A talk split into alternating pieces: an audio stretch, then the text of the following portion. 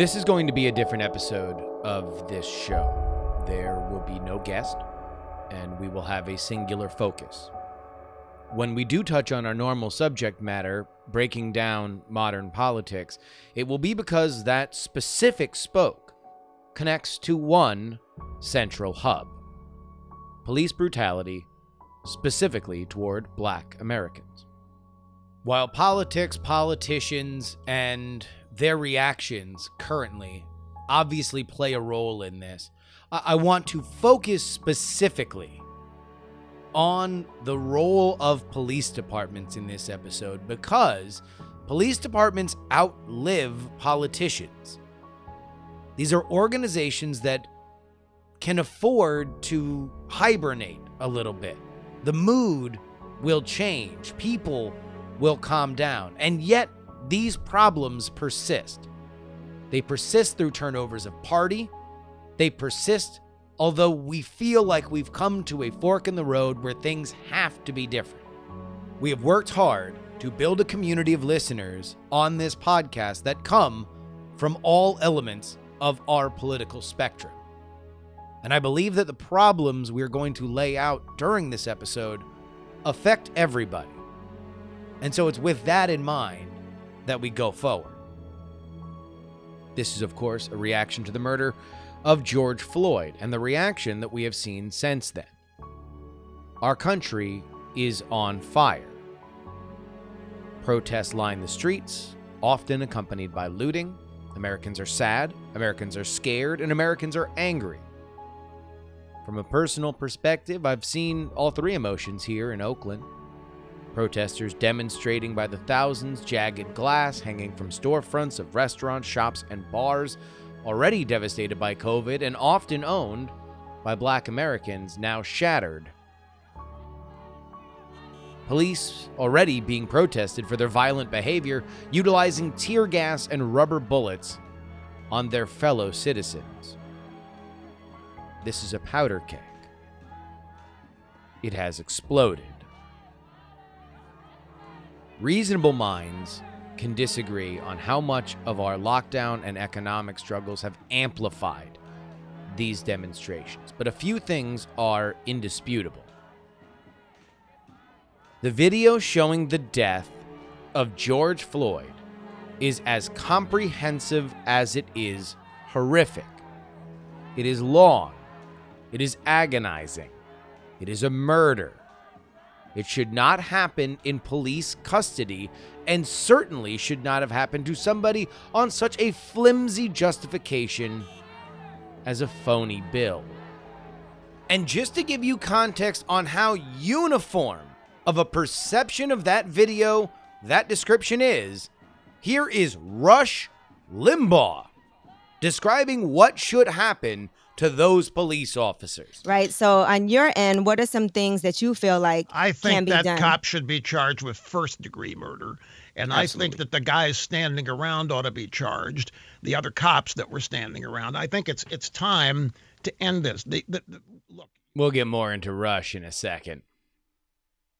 The other thing that we know for sure is that while the death is something that we have seen before, the reaction is far greater than anything we have seen from a situation like this.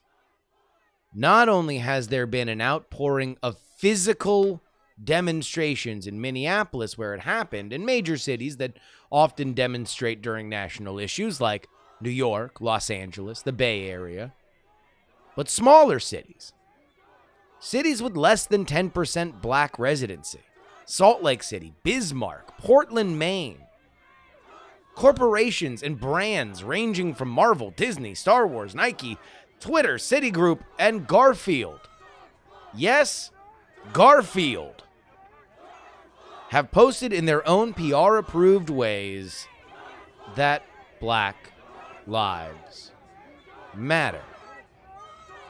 In short, there is an undeniable incitement and unseen support. So the question remains what happens next?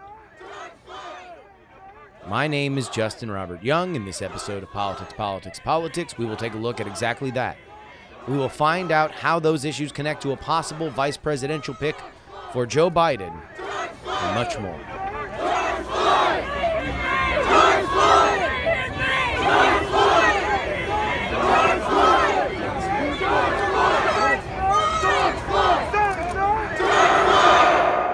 Before we go any further, news has broken on this particular case.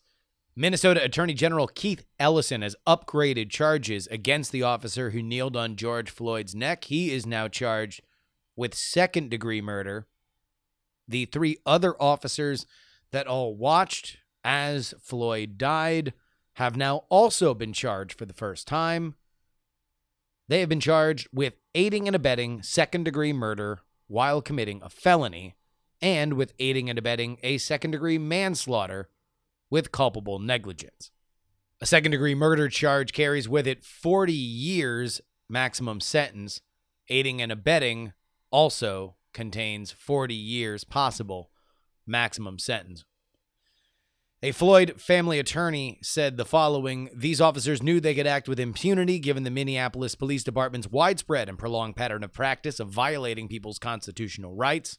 Therefore, we also demand permanent, transparent police accountability at all levels, at all times. Politics.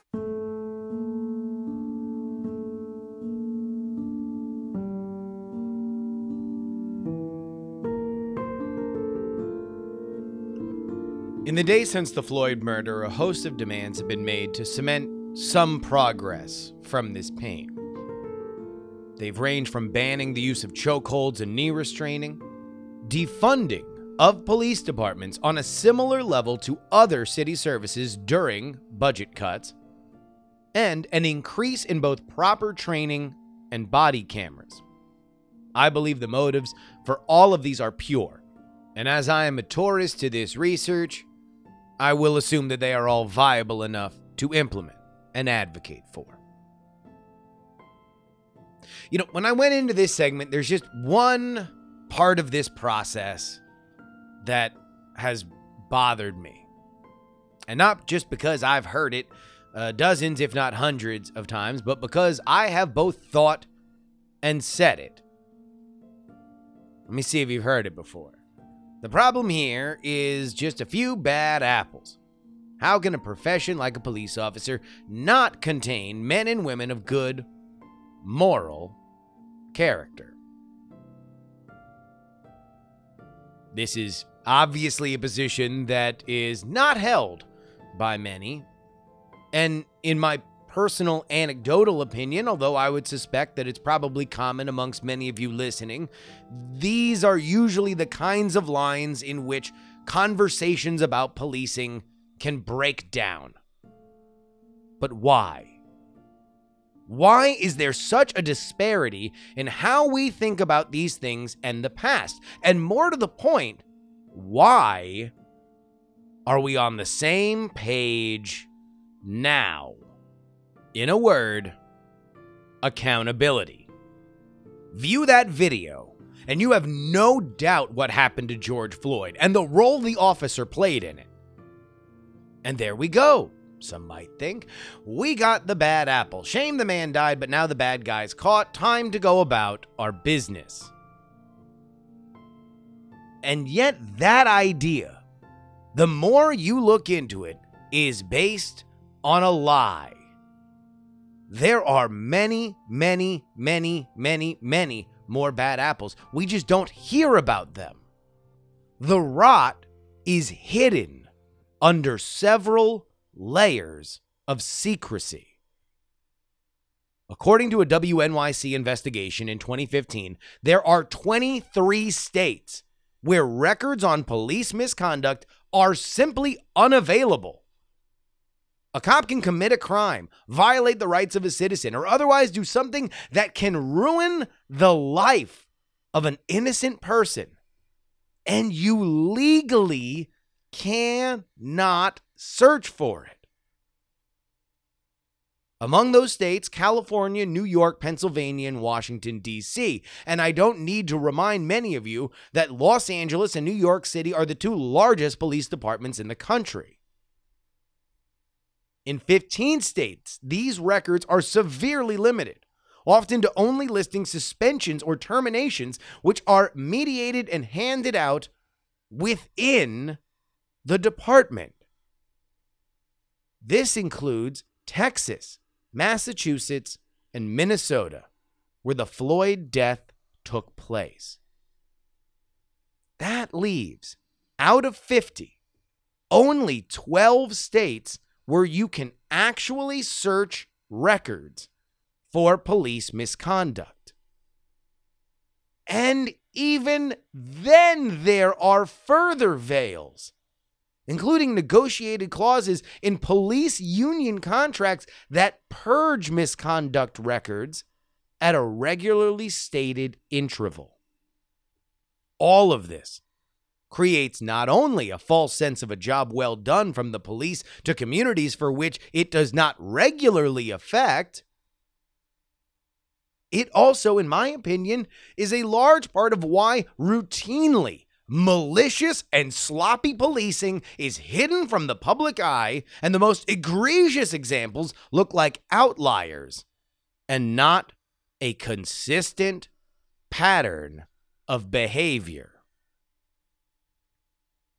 While I wholeheartedly encourage anyone hearing this to push for accountability in your local, state, and county departments that you are funding to protect and serve you, there is one other issue that I believe can garner the broadest public support, and it is an end to qualified immunity.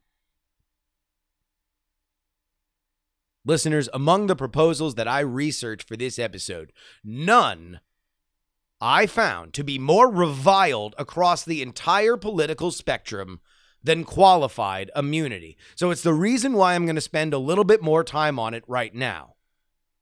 I do believe that building the broadest possible consensus to cement progress here is important. And from the Jacobin to the Cato Institute, there is support to end this practice as unlawful. In short, you want to know why police officers can often feel as if they are above the law? Because as of right now, they are. Unlawful Shield, a site dedicated to abolishing qualified immunity, describes it thusly Qualified immunity is a judicial doctrine developed by the Supreme Court in the late 1960s, which shields state actors from liability for their misconduct, even when they break the law. Our primary federal civil rights statute, generally called Section 1983 after its place in the U.S. Code, says that any state actor who violates someone's constitutional rights, quote, shall be liable end quote, to the party injured. But under the doctrine of qualified immunity, the court has held that such defendants can't be sued unless they have also violated, quote, clearly established law, end quote. In other words, it is entirely possible and indeed quite common for courts to hold that government agents did indeed violate someone's rights, but that the illegality of their conduct wasn't sufficiently obvious for them to be held liable to the victim of their misconduct. Let's put that in even plainer terms. You can't sue a cop even if they indeed violated your constitutional rights, unless there is another case in which a cop violated somebody else's rights in a similar way to what you are alleging. This is vile.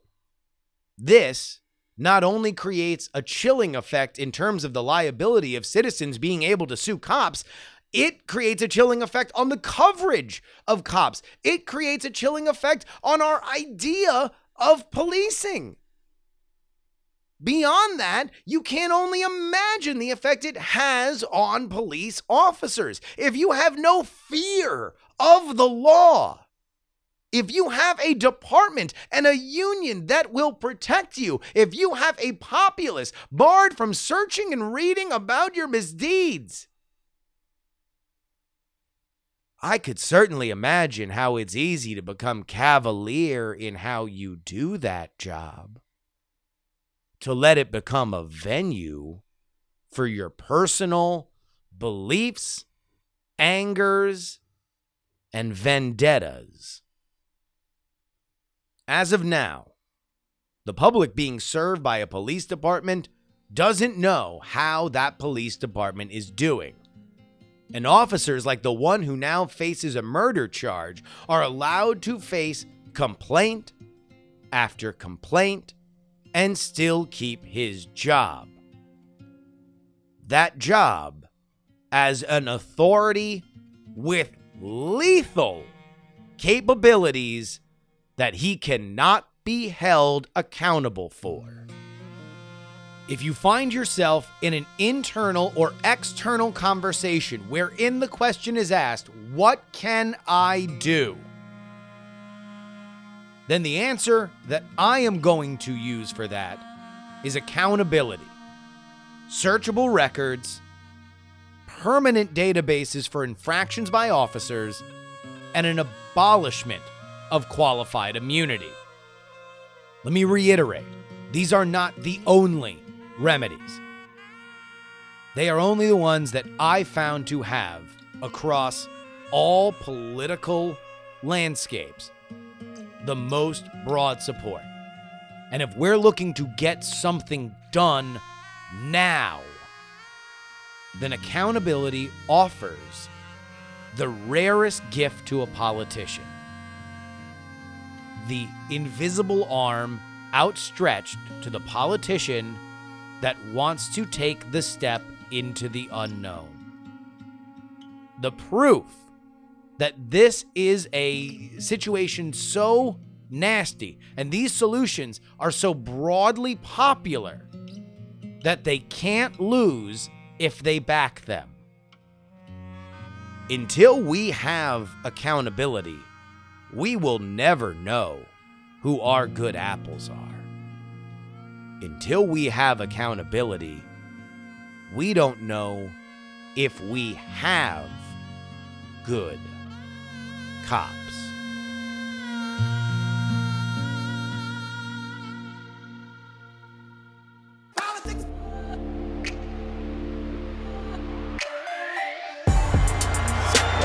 Good a throw as we've seen all preseason from Colin Kaepernick. Pressure again. Kaepernick is still on his feet. Davis, a juggle and a touchdown. Obviously, this is an extraordinarily weighty episode, and it is designed as such, but there is a moment that I do want to bring to your attention, and that is the clip that we played earlier with Rush Limbaugh. Savvy hip hop morning radio listeners will hear the voice at the beginning of that clip as Angela Yee from The Breakfast Club.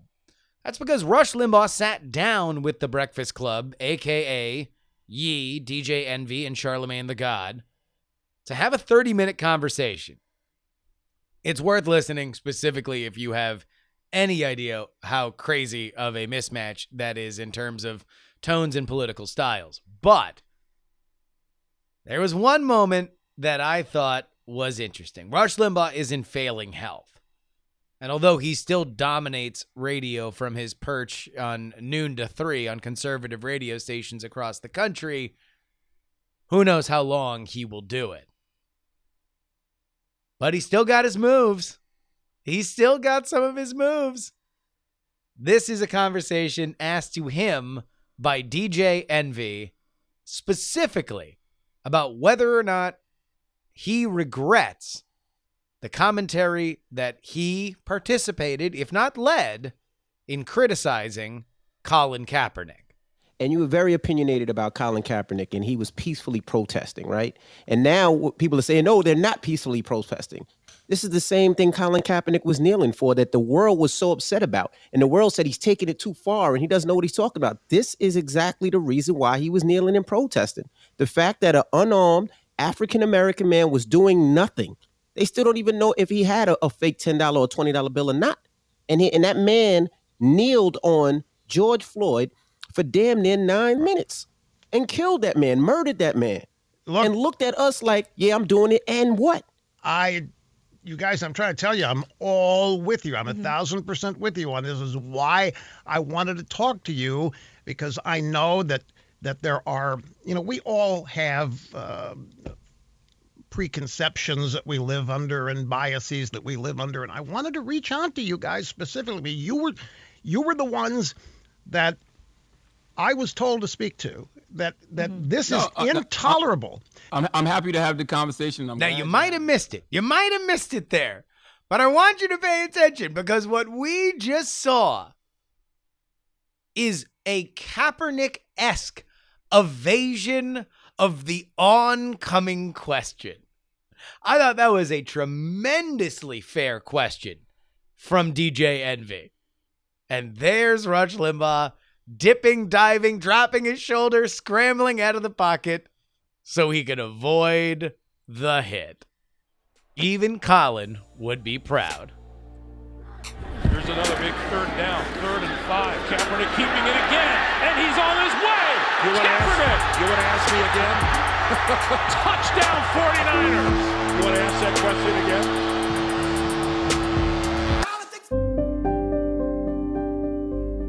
What we have to do if we have any chance of healing the ghosts of the past, the ghosts that have been hovering over America for since the beginning, and that ghost is racism, then we have got to stay focused on what us brought what brought us here in the first place. We can talk about the looting, we can talk about the rioting, we can talk about the destruction, but why are we at this point? We're at this point because we say the preservation of human life is our top priority.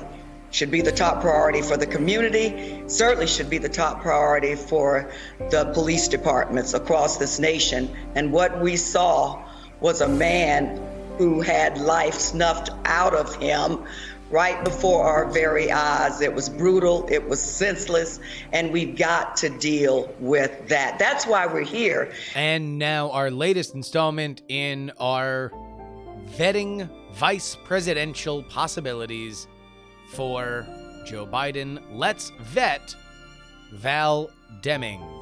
Val is a 63 year old woman born in Jacksonville, Florida. She married Jerry Demings after meeting on the Orlando police force. They have three kids and are still married. She attended, previous to that, Florida State University and Webster University. She joined the Orlando Police Department in 1983 and became the first female uh, police chief in OPD history in 2007. Now, this is going to get into some of the reason why I wanted to include this on this episode. This is really the most direct connection to modern politics that we have on this episode, and, and here's why. The Orlando Police Department did not have a sterling reputation under her leadership. Indeed, from 2010 to 2014, the department paid out more than 3.3 million in damages, following at least 47 lawsuits alleging false arrest, excessive force, and other complaints against the department's officers, according to WFTV. Now, qualify those figures into what I just told you before about how impossible it is to sue the police department. $3.3 million in damages while it's impossible to sue them.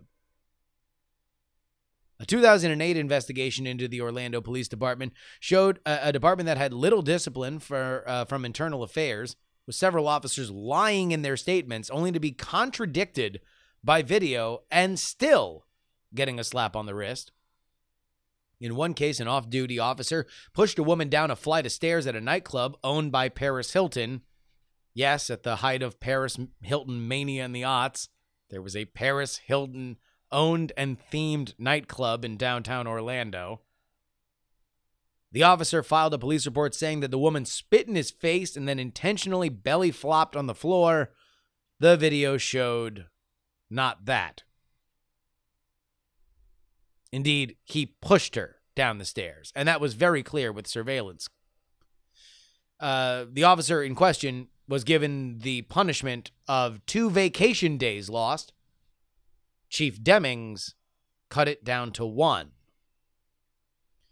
The same officer that pushed her went on to have a complaint uh, filed for not dusting for prints, another complaint for leaving two service weapons in his car, which was then lit on fire, damaging the weapons and totaling the car, and leaving the following message on a woman's phone in February of 2008.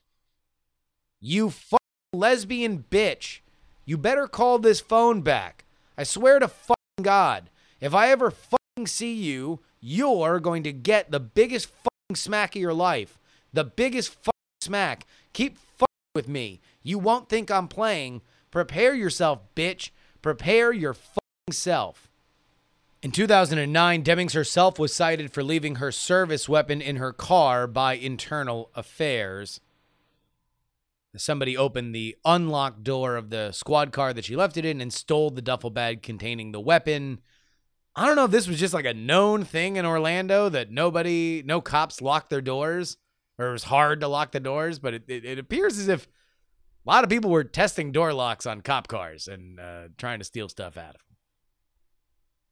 them. Demings retired from the Orlando Police Department in 2011 at the age of 54. In 2012, she won the Democratic nomination for the 10th Congressional District in Florida, covering West Orlando and Disney World, and she lost to her Republican challenger there.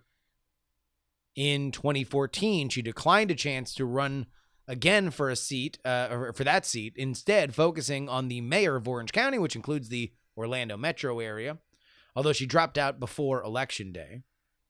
In 2016, she ran for the 10th district seat again and won, and then won re election in 2018. She was selected as one of the impeachment managers to make the case against Donald Trump at the end of last year and beginning of this year.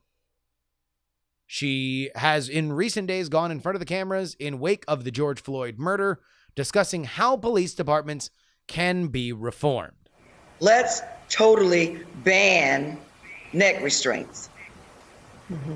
We know that many police departments have disbanded them, but let's totally ban net restraints. We can do that today. And then officers or decide that they don't want to follow the policies or the rules, then fire them. So here are the results of the unofficial public vetting of Val Demings. Pros Black woman, no significant DC votes to clean up, good relationship with House leadership. This can actually be something that uh, Biden really, really values. Remember, Biden valued himself as vice president because he was able to do legislative dirty work that Obama didn't want to do. Maybe he values somebody that has a good relationship with Nancy Pelosi. Demings is not as old as Elizabeth Warren, which for a, a president that's going to have age concerns going in if he wins. That's a plus. And can be a voice on police reform should Biden seek to make that part of his campaign. So if he wants to go in a direction, if he feels that this moment in time is important enough that he is going to make systemic police reform however he wants to do it from a federal level as part of the campaign, well, then he can have Val Demings out on the trail being specific, authoritative, and combative with the Trump ticket. Cons. Well, she's not as road tested in big league politics as some of the uh, some of the other candidates. You know, Amy Klobuchar, uh, Elizabeth Warren, Gretchen Whitmer, Kamala Harris they've all been on national television a lot. They've had a lot of opportunities to screw up. Some of them have. And now they know the lessons going forward. Val Demings has not had that kind of flight time. If she's not as old as Warren, she's not as young as Kamala Harris either. Again, These are the things you got to think about. She does have less brand name value. You know, you might think if, if you want a tough on crime black woman, Kamala Harris is going to be a lot more famous if that's what you're looking for. And this is really the big thing, and specifically on this episode, as we are talking about police departments. Val Demings is going to bear the brunt of every ugly action from every cop on the Orlando Police Department during her tenure.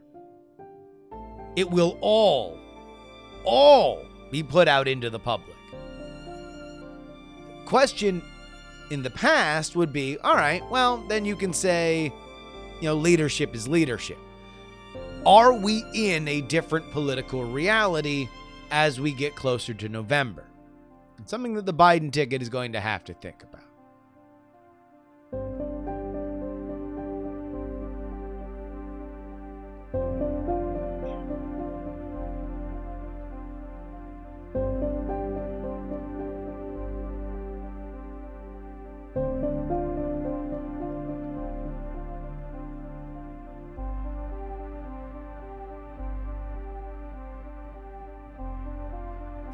And that will bring us to the end of this episode of the program.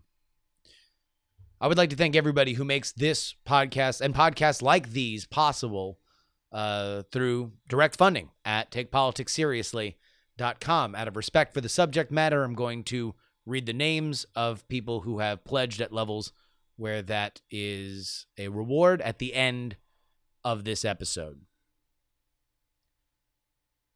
But as we leave, I, I just want to leave you with this.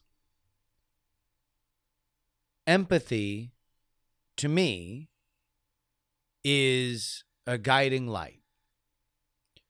The more empathetic I become in my life, the better person I've become. The more I've tried to model the behavior of somebody else in my own head, specifically when I find it strange or wrong, the more I found the humanity in it. Whether or not I agree with it, whether or not I think it's the smartest way to go, at least I can understand its origins. In this moment, we have an opportunity to reshape our very society.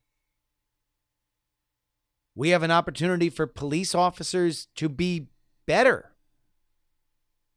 we have the ability for them to gain more respect. We have the ability to have those that don't deserve that mantle to be drummed out.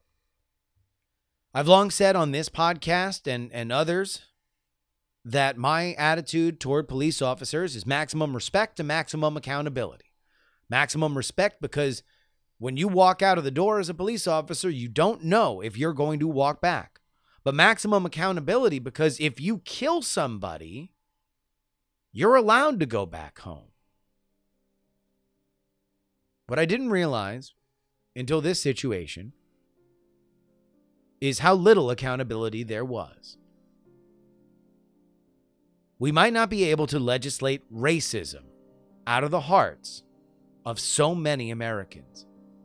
And many, one can only assume, in the police force. But we can hold their crimes more accountable. We can have millions of other tremors before we create the massive fault lines that we are suffering with right now. Thank you to everybody who's taken the time to listen to this program. We will be back to our regular format on Friday. Until then, Good night.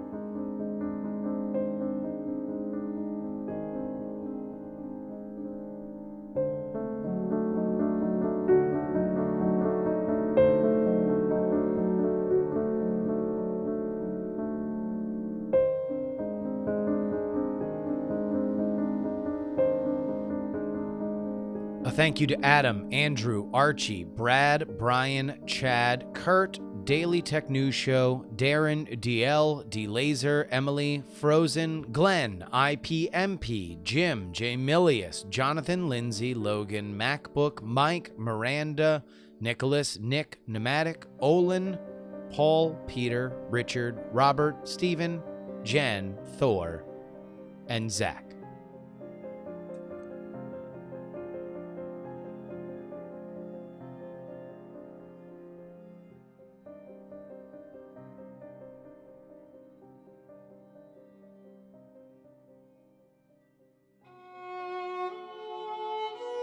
The preceding program was brought to you by Andy Beach, Paul Boyer, Will Harris, and The Lonely Now.